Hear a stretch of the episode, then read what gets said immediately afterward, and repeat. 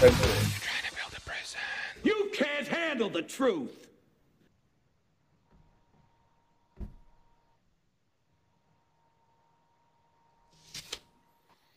What is going on, everybody? Welcome back.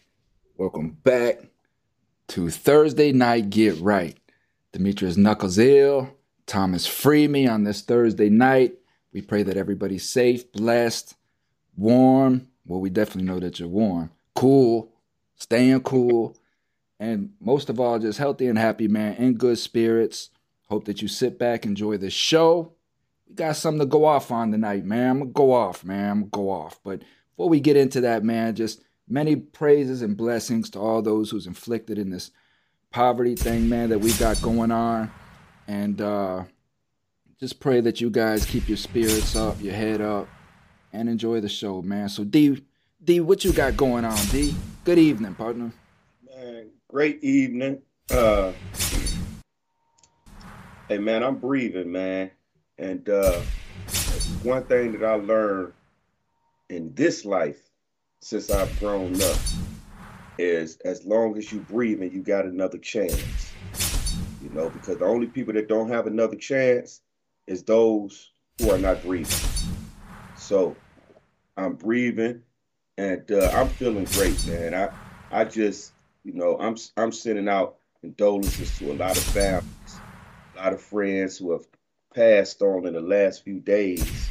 You know, my little cousin was just found uh, dead just a few days ago.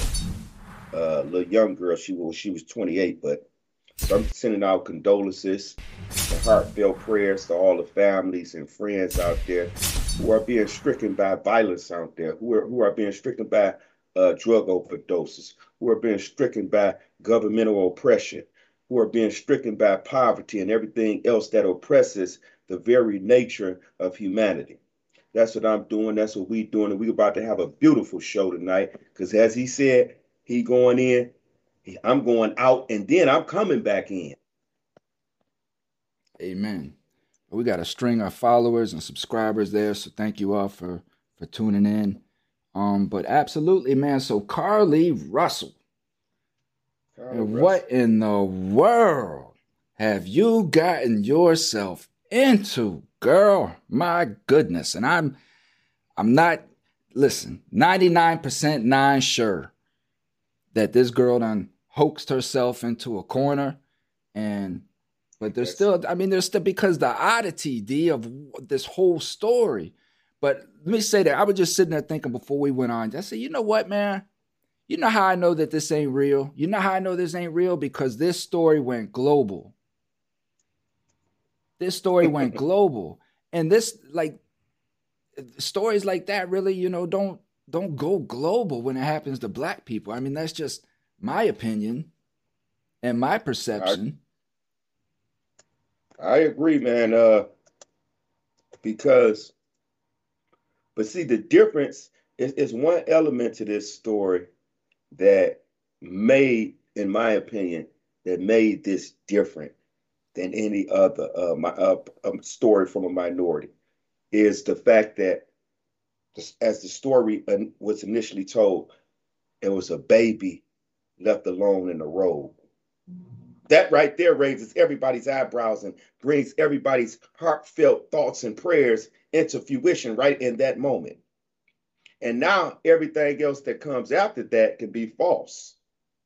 Even though that part was false, but everything after that can be false and it only further preys on people's emotions. But to put the baby out there first is the easiest way to make contact with people's emotions. A baby was left in the road. And that's the thing, man. I know that people use kids in certain circumstances because a child will instantly pull at somebody's heartstrings. You know what I mean? Like when you see a child on the side of the road or in the road or anywhere, a child by themselves, you really don't even think about the potential danger that could be behind that. You're only just thinking about the danger that this child is in, but not what kind of potential danger that you may be in. Absolutely, man. And that's why it was so intriguing.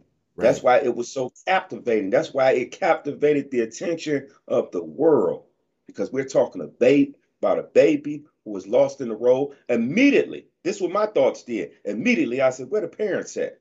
Where the mom at?" And then immediately, my secondary thought was, "I hope the mother ain't strung out on drugs."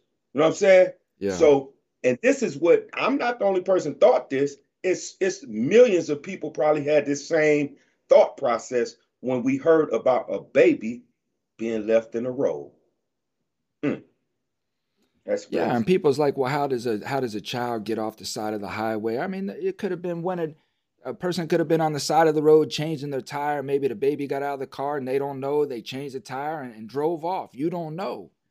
You know, you don't know. But it's like it's a golden rule if you're insane mind, you know, like logical mind you you don't use children in gags. This is why you don't see Hollywood really won't even go to that extent to show children being killed and and things of that nature. And when they do, like it's a brutal movie. You know, it gets right. it gets hard reviews because people don't like to see bad things or hear about bad things happening to children. So right. And then, you know, because I played the thing super slow mo and zoomed it in and you can see her getting out of the car, walking around the car, and being on the other side of the car for a good little clip. And then all of a sudden, just everything just goes silent. You just see the eerie, the eerily flashing of the lights just sitting there flashing. You know what I mean? And yeah. it was like some unsolved mysteries type stuff. I was waiting for Robert Stack to come out of the woods. That's the greatest. Oh, Robert Stack. that's listen. That's well, you know, as as they have said in the news, according to reports and investigative reports, she studied uh, the app, basically the uh, what makes up an Amber Alert. She studied this stuff. She read up on this stuff. She looked at the movie Taken. Yeah. You know what I'm saying? So she studied this type of stuff to see what would garner the most emotions. I don't think that she was she was that uh I'm not going to even say she was that deliberate because first of all, I'm not going to condemn a person like that because I don't know the emotional mindset that a person was in. But you have to be in some type of insane or some type of deranged or delusional uh, mindset to even fathom such a story. And then to, according to, you know, reports, it says that it was all over her feeling alone and left out by her boyfriend. You know, so when a when a person, because I I know I know some people, man. You've been locked up, and I've been locked up. I know some people that done some treacherous and torturous things because they were emotionally imbalanced. And so, in this particular case, me too, in this particular case, that's what I kind of see here. But we're not talking about, we're not taking no responsibility off her because she's accountable and responsible for her own actions. To what degree, that's we're not the judge of. We're just making a, a, a quick assessment based on the evidence that has been presented to the world we're making a quick assessment and giving our opinion based on that alone. We're not saying she's guilty. We're not saying she's not guilty. We're telling you how we feel about it. And that's how we feel about it. Yeah. And and that's that's it. You know, so the the latest update on that is is like Demetrius said, you know, they they started to the Alabama PD started to look into the prior events, what led up to this event, and they searched her Google searches and yeah, she's she's online searching, you know, how to how to purchase an Amber Alert. She's she's online searching, yeah, the movie Taken. Um, she's there was something else that she was online searching that that uh kind of just rang bells, but she was caught at her job, I believe, taking money and a dress from the job. So there was just some peculiar things. She had she had said on the phone that or she sent some text messages that she was going to stop and get some food. And supposedly along the route she she had mentioned that she stopped and got some food, but there was never no food anywhere. So there's all these little peculiar things that just really kind of lead into the fact, like what you said. You had this girl who, for whatever reason, is craving for attention. She's a, a beautiful woman, a beautiful young lady. You know what I mean? So it's like, how much, what kind of attention is it that you're craving? This kind of goes into what we talk about each week when we talk about how this entertainment system, you know, is really messing our kids' heads up and their whole thought process and everything behind that. It's it's and wow, wow. Because I didn't even really think of that like that. But to that very point, when you say the entertainment, what did she go to? She went to entertainment, the movie Taken. So now Damn. we have we have to think of it because when you think of I'm gonna go all the way back to Columbine, Columbine High School, right? Uh, Darren Klebold and and the other guy that you know did what they did at the high school. They were studying something online, movies. When I mean, it's so many incidents that just has happened in the last two or three years, and each investigation has unveiled that they were watching or studying how some movie went. And so that's what they did. Even when a little boy, when a little boy, what he do? Stabbed the guy at the park or was cutting the guy up at the park, and he said that that monster made him do it. Yeah, yeah. The video game. Yeah, yeah. Come on, man. This this stuff is. And she and, said, and she said that her assailants was she got assailed by a white man with orange hair. Does that ring a bell? Anybody? John Holmes, the Colorado movie movie theater killer, talking about movies hate, and, and all of that. I hate to laugh at it, but come on, man. Some people probably thinking Donald Trump when they hear the orange hair. The orange, no, he orange face. so, so listen, and the thing about it is that, and this is the real issue here. We know that ment- we know that mental illness runs rampant we know that it's coming out that so many Americans, and I'm just talking about Americans because we are in America, so many Americans suffer from some form of mental illness, whether mild or deep, some form of mental illness. And we're constantly seeing this mental illness that we suffer from played out in so many different ways. And here is a way that it's playing out. But again, we're not giving excuses out because at the end of the day, if you have enough consciousness to go and study a movie, to go and read a book or read online something, if you have this much consciousness, then we have to accord you some intelligence.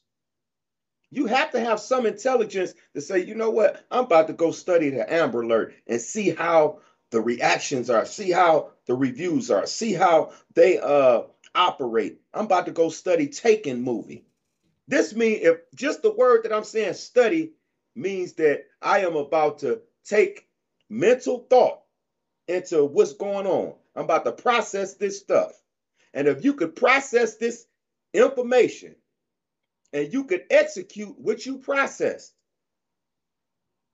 then you may be mentally ill, true, but you uh you gotta you gotta answer to your uh wrongdoings. You know what I'm that, saying? With that in my in my frame of mind, man, that makes you more of a dangerous human being because not only not only do you have the capabilities to slip off into some unknown fantasy realm, but you have the capabilities to be meticulous in your planning in Ooh. that fantasy realm. You know, like these people these these mass shooters that are sitting there for a year just planning this stuff out and it's like there's nothing there along that whole route from the inception of that idea to the to the stockpile of ammunition that you have in your room now there's nothing in between there no kind of filter that stops and says hey what you're doing is nuts right and and right. that's what i'm saying so this this young woman is so entrapped into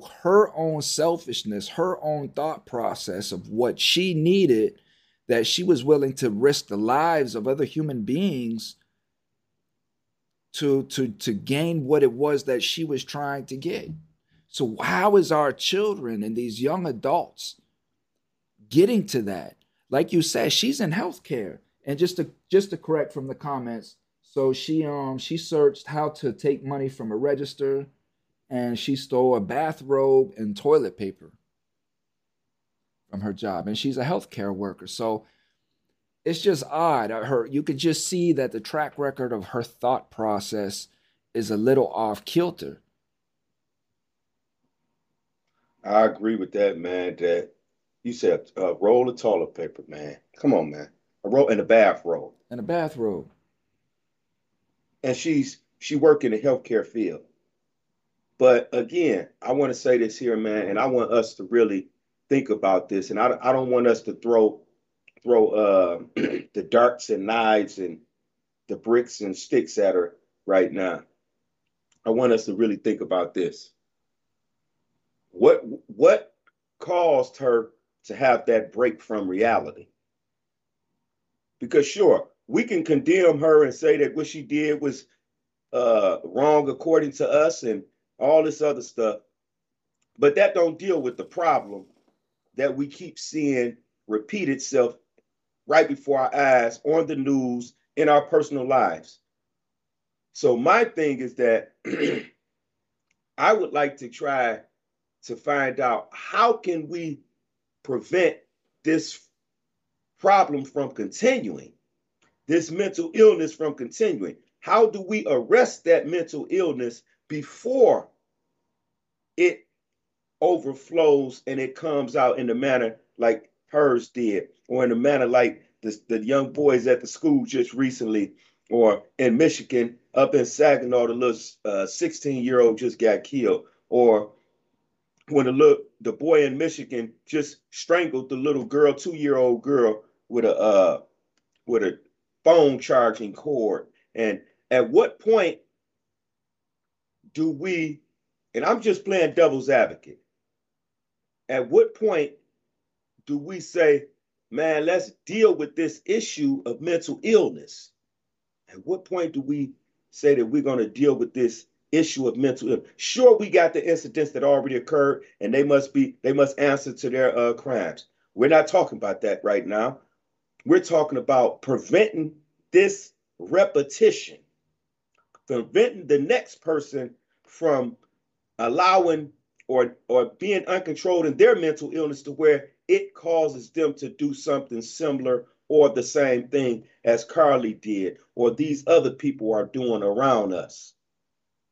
When do we say that we got to step in and we got to step up and we got to take charge? Because when someone can't think for themselves, there's always someone waiting in the wings to think for them. And that's why the prison system is the way it is today. Mm. because sometimes a lot of us couldn't think for ourselves. So the prison system was like, wow, I got him. I got her. She can't think for herself. we going to think for it in. Lock up when we say lock up. Shower when we say shower. Eat when we say eat. Sit down when we say sit down. So, again, at what point do we begin to take a real look at mental illness and trying to understand understand what drives these individuals to uh, have that breakdown? What triggers them? So we could help prevent the next tragedy from happening to where a baby is kidnapped. A baby is left out on the road because it actually happens. It just happened in Detroit. Two children was just found walking up the street by themselves, like two years old. Well, that goes that goes to my point. You know, in the beginning, is why did this go national news when there there are real instances like what you just labeled all of these these children that are involved in why isn't that going national news these are real events so it again ah this the way that life is right now man it's like i question everything that is going on i question everything that's going on because i know that these pockets run deep and how do we know hmm. how do we know they're not reaching our children and promising our children some kind of whatever, right? Through some social, however they're they're reaching our children and getting our children to do these atrocities that they're doing. How do we know that we don't, man. We don't know what's going on. We're just left to assume so much. But then we get these odd things that are just coming out like this here, you know, and, and if you if you don't stop to question everything, like this is Demetrius and I's point. And this conversation, again, you guys have to understand how, how this show, for the listeners, for the new listeners on the radio, we do no pre planning. This is not a pre planned show. We don't get together. We just say, hey, listen, let's talk about this, and okay, let's run with that. And I really right. had the intentions of coming in and and and going in on this girl, like I said from the beginning, right? Because we'll we'll get into that in a minute. But how this show forms is because you have two individuals who understand the root of the issue. So when as soon as we start broaching the subject, we we get to that root, and that's that's where the show starts to form its its structure from each week. Right. Right? Because we understand we understand a Carlee's uh, uh, the pressure on this woman. You know, we understand the pressure on these kids, and, and it leads back to her parents. She obviously has parents. She went home and she obviously has caring parents because of, of what's going on now. So, how does something like this occur? Right? Like you saw the TikTok about where the one guy, the TikTok that I made about addiction, where the one guy came on talking about how he would talk to his kids. His kids would never be addicted to drugs, and his yeah. kids would never swallow a, a lethal amount of drugs. And it's like you don't know what your kids would do. And this is a perfect example. It's a perfect example, man. Because um, her parents, her mother, her mother came on the news and said her daughter is not a monster. She ain't used monster, but right. she said all of this stuff, right? And we have to believe what uh what the mom say. She say, I'm going to read it right here. She say, Carl. It says Carlee's mom says they will not be bullied. Talking about her, they will not be bullied. So when, when a person he just even used that word, that tells me that at some point in time they felt bullied. Because you have to know how bully feel in order to say that I'm not going to be bullied. Right. right. You got to recognize it, right? So that's what Carlee's mom was talking about. It's just the fact that she had been, uh, not she had been bullied, but they're not going to be bullied. And I, re- I, I honestly, I think that what she did was horrible, and it put a stain on so many Amber Alerts and missing children and and parents who miss their children because the child ran away or got abducted, whatever the situation is. I think it put a very ugly stain on it. But as a parent, when a mother comes out and say that they're not going to be bullied, that says a lot because she's already said that her daughter was not a bad person. Her daughter was not this. Her daughter was not that. Okay, we, but just like you just said, you know, we can say our daughter not this, our son not that, and blah blah blah blah. And then next thing you know, the evidence showed that your son been looking up this murder for the longest, for two years now. And people get so, mad at me, D. People get mad at me when I use this reference right? Because you know me, I go hard. But it's it's Jeffrey Dahmer's mother sat right on the news talking about how great her her her son is not a my son is not a monster. He's a good boy. This is Jeffrey Dahmer's mother. Of course she's gonna say that. Yeah, yeah, yeah. This, this dude was eating people. Yeah. but ain't that ain't that crazy, man? but that's I mean, and and I would say the same thing about my child as well. But it just goes into switching switching up now. Let's let's talk about uh Jussie Jussie some uh, Smollett. You know, Jussie in that Smollett. in that in that scenario right there, how similar do you think this situation is? Again, to me, to me, it all it all boils down to a, a person's uh, psychological state. You know, because for example, for here's here's a perfect example. I, I know this person, right? And this person, this is a story that was told to me, so don't take it take it with a grain of salt. But this is how the story was told to me. I know this person that he was messing with this girl. They was they was in relationship, and allegedly he likes to control the. He wanted to control the relationship and stay in control. So one day the girlfriend was at work. He called the girlfriend and he said, If you don't come home, I'm going to kill your son. The son was like eight, nine, ten years old. So what he did is he put ketchup all on the walls, right? Mm. So so when she come home, after she heard him make this threat, and she come home and she see all this stuff on the wall, what do you think she thought? She didn't smell nothing. She seen something. Whereas while I'm telling you right now, we would say, well, you can smell ketchup. Yeah, you can smell it right now because we in calm state of mind. Right. But when you but but when you're adrenaline pumping and you are scared and you really don't know what's going on, you confused, you don't smell nothing. All you see is red on the wall and you thinking about the threat against your son's life. Right. Now, I'm saying all of that to say that I know this person and I know how mental illness really sets in on people. It takes different forms. So when you talk about Jussie Smollett, the same thing. This guy had a, a, a elaborate story, it, very elaborate, and he stuck to the story. Even when my man, the uh, the the the one actor guy, whoever he was, said no, he paid us. Mm-hmm. And he and Jussie Smollett stuck with his story. But that tells of a mindset. I don't care how much money a person make. That don't change. That that don't make them mentally ill or not mentally ill because they're a millionaire. A whole lot of them mentally ill, diabolic in some of their thinking. You know, so Jussie Smollett situation is is is almost identical to uh Carlee's man. And it's sad. Well, with that being said, right? Because you see how the black community rallied behind Jussie when when all of that occurred.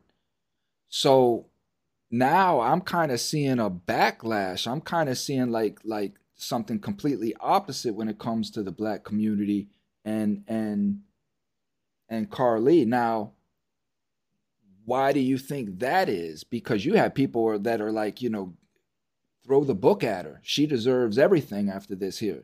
So why do you do you think that's because maybe she's a woman? She's a she's a black woman versus a black man, or what? I mean, what what's your opinion on that? I'm gonna go back to some I said before. Think of this: how many incidents have you heard like this where there was a baby as the poster of what's going on? Mm. A baby. She used the baby as a woman did. Yeah, a woman used, used the baby. baby. Yeah, as the bait to people's emotions. And I'm mm-hmm. going to tell you the the first person who I remember doing this because it's many, but I'm talking about one that stands out that became worldwide known that did this 1994. I, am going to tell you the incident, and you probably will know her name. I know her name. 1994. This uh, this car was ran into a river with uh, four four children in it.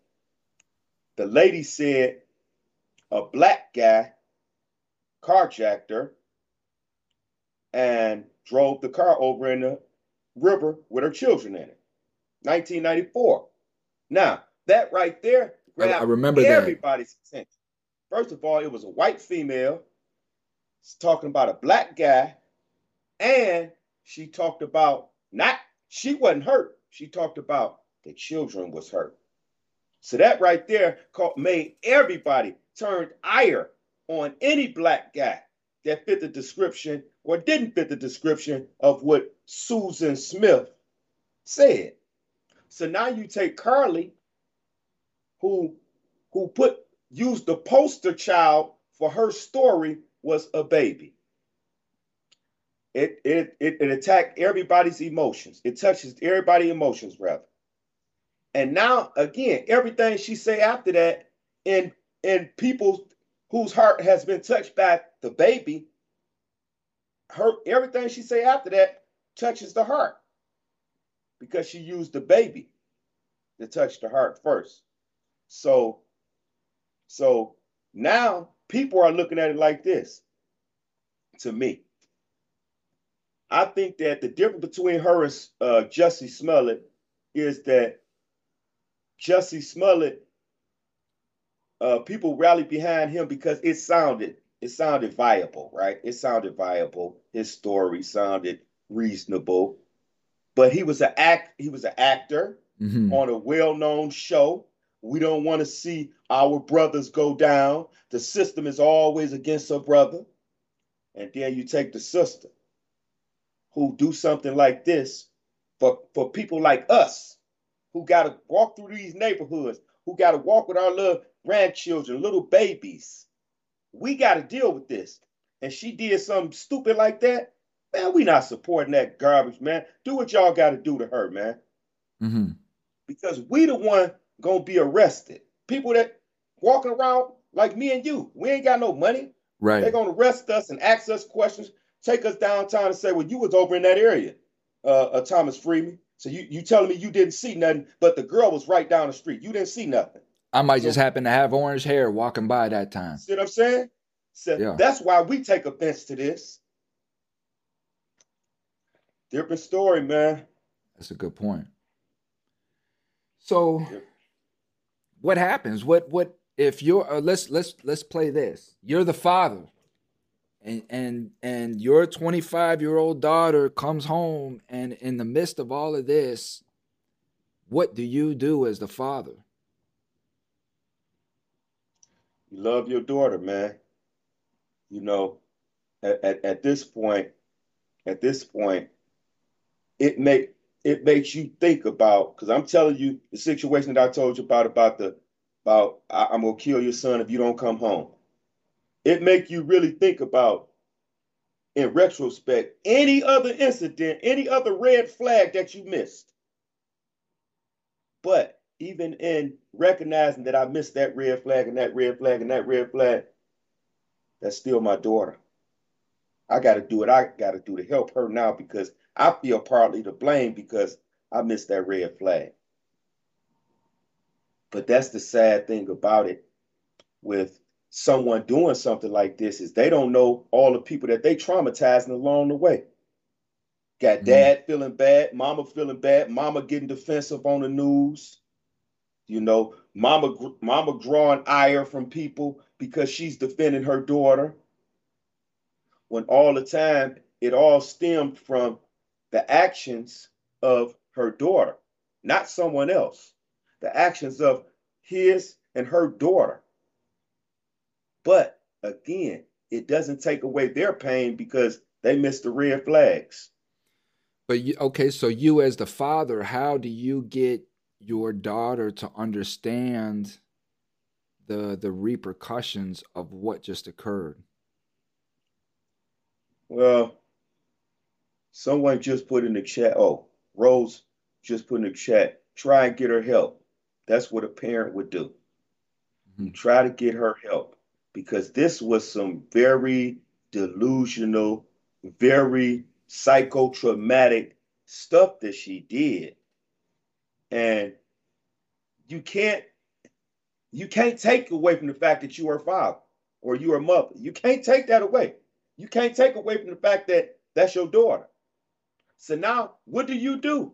You stand by your daughter, you stand by your son, and you give them the help that they need, and you be there with them along the whole way of them getting help. Because at the end of the day, you want your child to be made as whole as possible again, if that's possible.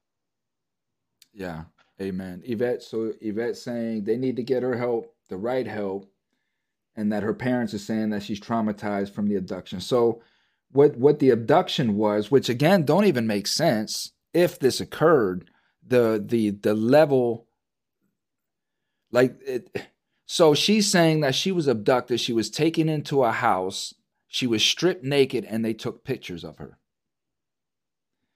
Right. to me that just again the elaborateness of placing a child out by the road and the randomness of you don't know who's going to stop for this child right what happened if it was just happened to be a trucker truckers uh, truckers are loyal american citizens that that would stop if they saw a, a child or or call it in on their seat. You know what i mean? So what happens if it's a trucker? What what happens to your plan then? The whole plan just doesn't make sense all just to take pictures of her and then let her go or however she escaped or whatever. So, I mean, me as the father, of course, I'm to lock my house down. You know what I mean? I'm locking my home down. Nobody's going nowhere. Nobody's saying nothing. We'll have food delivered if that's what we got to do until we yep. figure out what the hell is going on with our daughter and sit down and, and be like, Carlee, what what happened? What's going have you, on?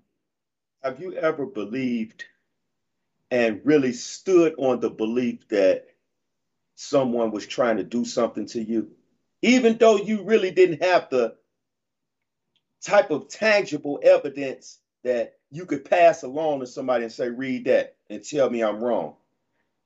Have you ever had that feeling that somebody was doing something to you, but you did not have the evidence?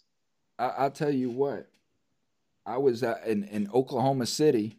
I was the, I was a cellie with somebody who was schizophrenic, and he hated taking the medicine, and he would go two or three days without taking this medicine, and it would just it would just be an occurrence, right? It would just we would be in the cell, and one particular time that kind of really had because this was a big dude, right? And had me a little nervous, man. And he just looked at me with this far out look, right? And he said, Did you hear that? And I'm like, Did I hear what? He's like, Through the vent. He's like, Listen, this dude gets me up off the bunk and I go over to the vent and I'm listening. And it's not dawning on me that he's not on his, I'm, I'm, I'm in my, my thing. So I'm sitting here listening and I'm like, Man, I don't hear anything. He's like, Man, these people just said that they were going to attack me after count. I'm like, man, them people ain't say. I said, I, I uh, Corey was his name. Corey, you on your medicine? Man, f that medicine, man. These people gonna get. He would he would literally start strapping up. He would he would start putting magazines around him, start taping him up. He would, man, if you don't go with me, you're a, a, a bitch ass, this and that. And I'm like, man, you need to calm down. Yeah. But he, in his mind, he he was preparing for war. He thought that people, as soon as they cracked that door, he thought they were coming in at him. Now, now in this, you know, in this in this scenario, the door cracked. Right, I went out first. I, I told him, I said, "Man, let me just go out here and see what's going on. You just stay in the cell. I know what's I know what's going on. I'm going to the guard and say, listen, man, we need to get sight down here. But I'm telling him, Corey, man, just just hang out in here. Let me see what's going on, man. Don't go out here going all crazy. Just hang out. Yeah. And he hung out. I went and got the guard. The guard came up, and they ended up getting getting Corey down to medical, get him back on his meds. But that's the thing. How do we know that Carlee isn't in? It Didn't she didn't have a schizophrenic situation? Right. And because I'm see, I I know people, man. I have I have a cousin right now. Matter of fact, my cousin that they just found uh dead uh Monday. Yeah, Monday. Uh she she you know somebody slipped her something and she just never came back from it. And so from then on, from then on as the story goes, she never came back and so so she suffered from mental illness, right? I have another cousin. He suffers from mental illness too, except the difference is that when I see him, he tell me stories. Well, not he, it's not even coherent stories. Literally, it's nothing coherent. But if you just listen to him, you would be like, man, where is he getting his stuff from? Right. Because and in his mind, in his mind, And that's why we can't take away, like, you know, we could say how I, I even said that it put a stain on people really telling their story that's being abducted and that type of stuff. It put a stain on. I could say that, but I could also, uh, as a man, say as a responsible person, say that we don't know what was going on in her mind because in her mind she felt that she was abducted. We don't know because if she suffered from any type of mental illness, as they have said that, that she do, because they said that uh, they looked up in her file and she she suffered some stuff and that type of thing, and then it's triggered by a guy that she want attention from, and so now just think of this. They say she was triggered by a guy who did not acknowledge her existence, who was her boyfriend, did not acknowledge her like she wanted to be acknowledged, right? So she felt alone, right? Think of this. I used the word she felt alone, right? Now she said a baby, a baby was left alone. Who was the baby? Mm. She was the baby that was left alone because no one wanted the baby that was left. This is just me because I've kind of heard people's story. She was describing herself on a road, left alone, and she did what the other people didn't do for her. She rescued the baby. And in the process of her rescuing the baby, she lost herself too. Mm. Good God, boy, you, you you spot on, D. Because when when the first signs of of mental health, a disconnection, in my opinion, I'm not a doctor, nothing like that. I'm just I've been around a lot of mental health, and and I pay attention. But for me, the first sign of disconnection is self projection. Yeah, right. And right, what right. you just described is self projection. She's self projecting. She's projecting, like you just said, she's projecting her pain into into this false reality for as a cry of attention.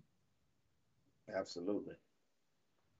Good I'm God. telling you, I, I, as I, I mean, I'm just rationalizing this and conceptualizing this in my mind, and I'm just thinking about the very words, and because, and I've heard the Jeffrey Dahmer stories, I've heard the Timothy McVeigh stories, I've heard the Dylan Klebold stories, I've heard all of these stories, the Charles Manson stories, and and and I've heard all of these stories, and in every single story that I heard of someone that's that the courts have deemed uh, uh, mentally ill and these type of things, they, I mean, for example, uh, uh, was Norman Bates.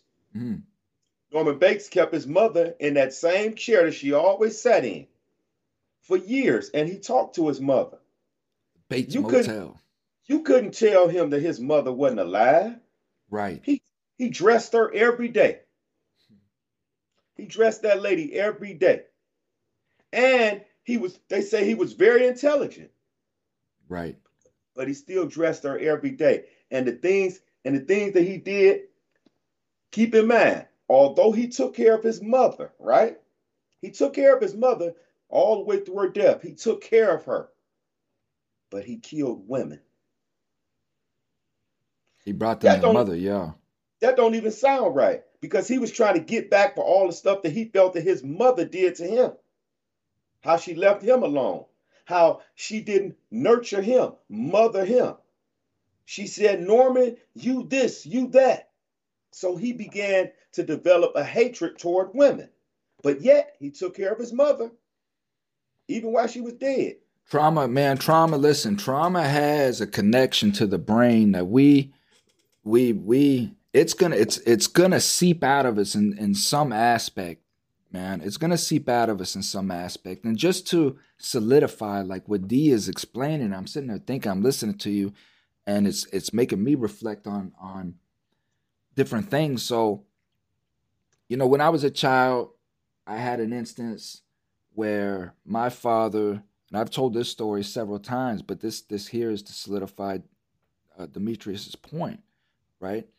there was an instance where my father had went and purchased a ring, The ring of a lion. It's a lion face, right? He took me down. I remember it was a gold nugget ring, and I was in the face of a lion. I had jewels in the eyes and all this. My father loved glitz and glamour and shiny things at that time, you know. So the ring came up missing, and I was just a young child, and I had three siblings that were much older than me. The ring came up missing, right?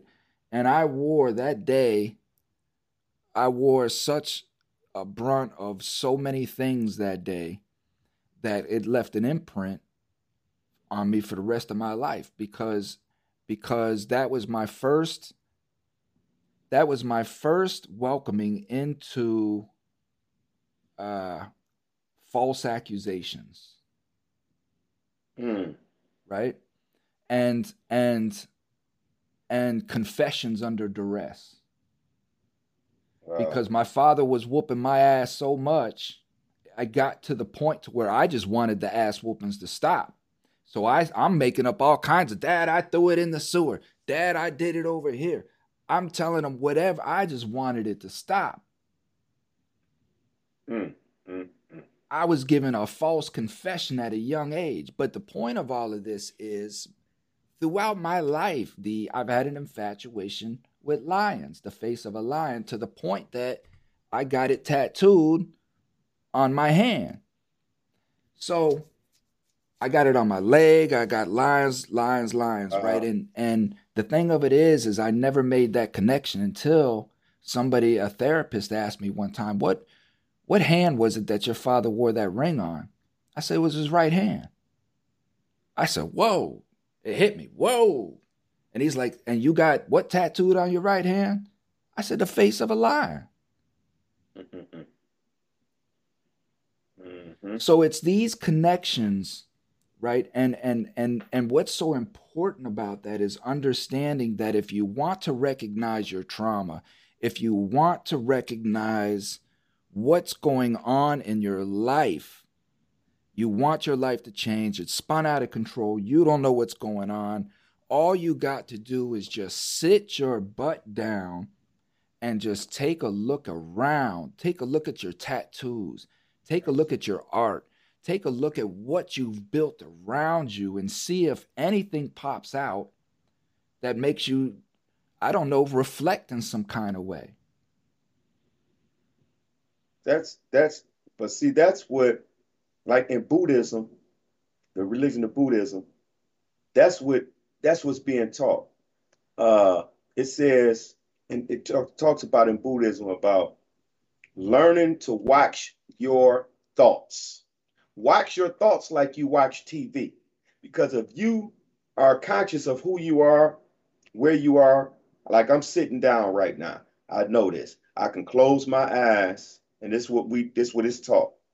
And you're supposed to be able to watch your thoughts. You can see what thoughts are developing in certain different ways. You can see what thoughts are taking you in a direction that you don't want to go. You can see what thoughts are trying to take you in a direction that's fruitful for you and beneficial for you and others. You can see all your thoughts forming. That's how we're supposed to be trying to make contact with our traumas. We're supposed to be able to see them because I'm going to tell you something. We can just use anger for example. I used to have a anger problem so bad, man. I used to have an anger problem so bad that people that knew me back then see me now, and they'd be like, "Man, I ain't never seen you mad, man, since you was real young." Because, and I have a whole lot of problems that I have to deal with, but we not talking. We talking about this anger, and we talking about trying to identify or, or make it uh, uh uh use it to show how we can recognize our depression or trauma or stuff like that. I began to sit back when I was in that cell in prison my attorney said the reason why, and these were some harsh words she said to me, but they were so true because it woke me up. She said the reason why you're never getting out of prison, fighting your own case, is because you attach your emotions to the case. That's You're right. just angry. You just angry. Mm-hmm. She say the sooner you take your anger out of the picture, you're going to be able to see the picture. Now, I'm saying that to say that we have to recognize, as you said, our traumas. I began to watch what triggered me. I began to watch what triggered me. I began to watch how I trigger myself because I poke my nose in other people's business and get and get mad at them when they say something about it. I began to watch all my thoughts that that uh, I fed, all the negative thoughts that I fed. I began to watch them, and then I began to starve those thoughts. I starved them so much that those thoughts that were so full of anger, they they they didn't control me anymore. Mm. And this is how we have to do our traumas. We have to listen, man. You talk about your father in that ring. I remember you telling that telling me that sto- story a while back. And I talk about how I grew up. It's, it's I grew up a very traumatic life. And people hear me tell the stories of roaches in a cereal, but I didn't have time to pick out the egg, the roach eggs in the Rice Krispies. They all look the same to me. Mm. I didn't have time to do that, right?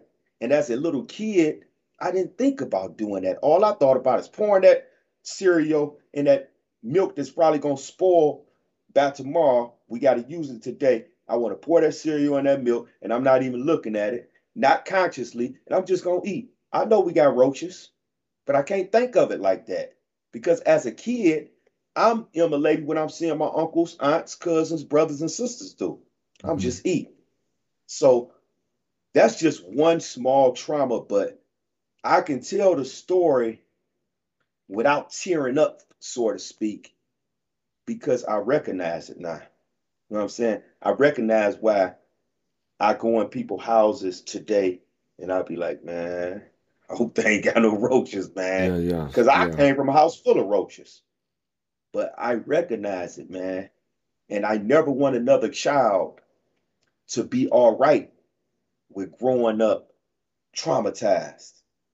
I don't want a child to grow up like that because I end up going to prison and save my life, right?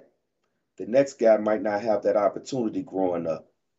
He might grow up and pick up the gun and emulate that which you see in the movies or in the video games. So that's my goal is to stop this process from happening help these young kids out who develop mental illness based on their surroundings, based on their upbringing, coupled with the entertainment industry. Mm-hmm. Help them to rationalize that and separate it, be able to see it and not react to it. That's my goal. Yeah, that's facts. And what you said, man, about about the court system and whatnot, I mean, that's that's one hundred percent and I just said that the reason why I got so excited about you saying that, man, is because I just had this conversation with somebody just the other day about how we we hurt ourselves more in our post conviction relief because we are just filing emotionally. We got so much emotion in it. And the thing of it is, like I explained to this person, it took me to understand, right? To, to take a, a step back and look at everything that I filed and just take a bird's eye view of what was going on. I had to take myself out of that emotion because I realized that I was going down a dead end road. What I realized in that is that I am dealing with the epitome of narcissism. The criminal justice system is a narcissist. Yes. Its whole function is of narcissism. And me going in and trying to attack this court system to show that it erred would never ever admit that it erred because it's a narcissist. And what it would do is, as I'm attacking this court system, it's going to bury me so far because I am slandering the court system and it's a narcissist. So what I ended up having to do was exactly what you said, man, was take a step back and say, "You know what? Let me try a different method. Let me try to rub rub the court bellies, the, the, the court system's belly. And let me try to stroke its ego and say, oh, Mr. Court System, there's there, there had to have been the wind had to have blown the papers off this day and there was no way that you could have seen this because you and your you, your supreme courtness would have saw this and no way would you have allowed this atrocity to happen in your yeah. courtroom but unfortunately this is what happened and you have to let that court fix itself in such a gracious manner that it it never is tarnished that court is a narcissist, which means that it has to recognize its own mistake and fix it in such a way that it doesn't look like a mistake. So, in other words, we have to uh, we have to live with our traumas, re-traumatize ourselves, and and I, I did it. I'm telling you firsthand experience. I did it. Uh, we have to re traumatize ourselves just to appease them in hopes that they give us some favorable outlook, some favorable result. We have to re traumatize ourselves. And now I'm going to show you something, man. I'm going to show you something. Just, just watch how I make this connection because I'm thinking about it as I'm talking. We re traumatize ourselves just to appease somebody else because we want some favor. Ain't that what Carlee did with her boyfriend? She traumatized herself and her family to appease someone just because she wanted to feel favored. That's what we do, man. And and and that's not to say again, I don't want none of the listeners or viewers to think that I'm taking up for it. No, I'm not. I am talking about the everyday traumas that we go through and how we will sacrifice our own sanity just to receive favor from someone. Because sometimes, especially for me and Thomas and people like us, when you locked up, when you locked up and you started that first year, and next thing you know, you look back and you got five years behind you, then you got 10 behind you, and you just keep looking like, God, dog, you began to articulate, learn words and phrases in a manner so you can articulate a way to appease someone, even if it means degrading yourself for the sake of your freedom. We did that. And I, I hate to say that, I'm hate to even put it this way, but sometimes you got to do that. You know what I'm saying? I hate that we have to do that, but as narcissistic as the system is, they're never wrong. There's nothing you could say to them that will make them admit that, yeah, we were wrong all the time about this. Never. They will say, well, I think that someone misinterpreted along the way, and, and we're going to correct that then. That's how they will put it. And you could take in, in Michigan, for example, all the guys that have been exonerated, I'm talking about from years ago. I ain't talking about these newer guys that have been exonerated. This is what the prosecutor says. This is the phrase that they use to prevent them from getting any real money. She said, this was on the news. She said, I'm not saying they didn't commit the crime. I'm just saying we don't have enough evidence to keep them. So this means that you weren't you weren't outright exonerated. Right.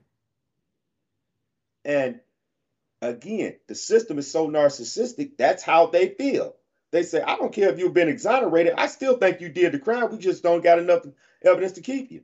Right. That's that's not a that's that's that not admitting guilt part, you know. But so judge, jury, now executioner, right? Because at the end of the day, Carlee caused a national panic, right? She caused a national panic. You know, uh, everything that ensued afterwards. People went on manhunts looking. People wanted. Who knows what what individuals were doing because of of what Carlee did. So how how and what justifiable punishment should Carlee what would it take for Carlee to understand or should be accountable for? What what should be coming down on her? First of all, I already know they're gonna make her pay for all of the law enforcement, uh, the time that they, the, the time that she took from them from investigating other crimes that they never really investigate. you know, they gonna make her pay for all of that time that she took from those police officers having to get on her case. They're gonna make her pay for that. Mm. And besides that, man, I and this is just me being honest, man. This this and I'm taking my emotions out of it. I gotta take my emotions out of. Because my emotions say, man, she need to sit there, man, and and suffer whatever consequences they got to give her. But mm. that's just my emotions, right? Because I'm thinking about the child, the children who are really missing. But being uh, impartial and just, because we must be impartial and just, especially when you're a social activist. You must be impartial and just. I would say because we understand mental illness better today than we did yesterday, that they should make her have to work and pay off those the bills that she uh she uh, uh, ran up for everybody trying to do the searches, all the law enforcement doing the searches. But other than that, I think that the state owe her some treatment. Yeah, I agree with that. I agree. Jail, no. Uh, public statement, absolutely. She owes a public apology. For me, I, I would have to get a, a, sincere public apology from her. Um, to just just because, but uh, with that, pops, no, pops. What it was, it was the Gator ring is the one that the feds took from me. So my father, he he, we also had a, a Gator ring. My father had a Gator ring that was an actual alligator that wrapped around your finger, and then he bit on his tongue or his tail. And that ring was one of the pieces of jewelry that, when I caught my federal charge, was taken off me and was never accounted for. By the time I got to the jail, nothing arrived with me. So that's a piece of item that I just happened to because again, all the jewelry that I had that was taken from me was custom made in some some aspect. So you know, as I'm out in public, I just keep my eye open. You know, I know what my stuff is. you know, right. you just can't help it. Again, this is the trauma. This is the PTSD of of people coming in my house and accusing me of the atrocities that they were accusing me of, yet taking things and sticking them in their own pockets. Mm-hmm. You know, so that that uh that always leaves uh an impression. But with that being said, you guys, thank you guys for for tuning in. Thank you guys for for the uh the the conversation and the chat. We love when you guys converse and back and forth and keep it going. Make sure that you guys hit the like button, the subscribe button if you haven't. Thank you for all the follows and subscribes in the beginning. Thank you, 88.5, for allowing us to grace your airwaves. Uh, Coming Home Coalition, Great Minds 5.0 Project, Demetris, uh, you just a, a great co-host, man. I, I, love having you on the show, man. I really look forward to Thursday nights, man, and the show. And uh, thank everybody, man, for for guys what you do. Um, that's it, man. I'm I'm out for the night. D, what you got? I, I just I'm, I'm I'm thankful, man. I'm thankful that when when when you can find people that want to listen to you speak your truth and your intelligence, and we not talking no gangster talk and selling dope and uh, crime stories. When you can find people that will take the time out their day to listen to you, we have to be grateful, man. We we humble. And so I'm so humbled, man, because I tell my girlfriend this right now. I say, in my life, in my lifetime, I want to be able to transform this type of format that we're on right now to a larger stage. That's that's one of my goals. I want to see this happen. I think that we have what it takes to make this happen in this criminal justice reform era. We have what it takes to make this happen, to make, and I'm and I'm to say this too. We we can make a living off this and we could hire people off what we doing. So I'm humbled by this. I, I, I love to see people interacting in the chat because it lets us know that you are actually listening to what we're saying because you're actually commenting on things that we say. And I'm going to say this to everyone. I'm going to ask you to share this with a friend. Share this with a friend. Thursday night, get right. Thomas Free Thomas Freeme podcast. Share it with a friend because that's how we're going to stay doing this. That's how we're going to stay energized and motivated to do this type of stuff. So I want to say thank you to uh, Thomas Freeme, Coming Home Coalition, uh, all of these organizations out here, like my organization, Michigan Liberation, and Nation Outside, and so many other organizations out here putting this work in, trying to bring about a change in our community and the criminal justice system. And I want to leave you with this right here. Let us remember that just as Carlee's mental illness came out in the manner that it did, we all suffer from some type of mental illness. It just doesn't come out in the same way. So, therefore, we must not condemn someone for their mental illness because no one woke up this morning to say, I want to be mentally ill. Let's respect people's mental illness and seek the treatment necessary for them, but that's not give them a pass just because they mentally ill. They still must be held responsible as much as possible for the behavior that they display. And with that, I'm going to say peace and love. Amen. Uh, for those join us, Facebook, trying to get me to Michigan. Uh, Demetris has announced that he'll he'll match all donations to get me up there. It's a very important thing to get me up there and speak. We're we're mapping it out. We're planning it out. Please follow us on Facebook for the latest. Uh, within the next couple days, I'll be putting out probably about what we'll need to cover the cost. I'm looking to uh, fly out the 27th.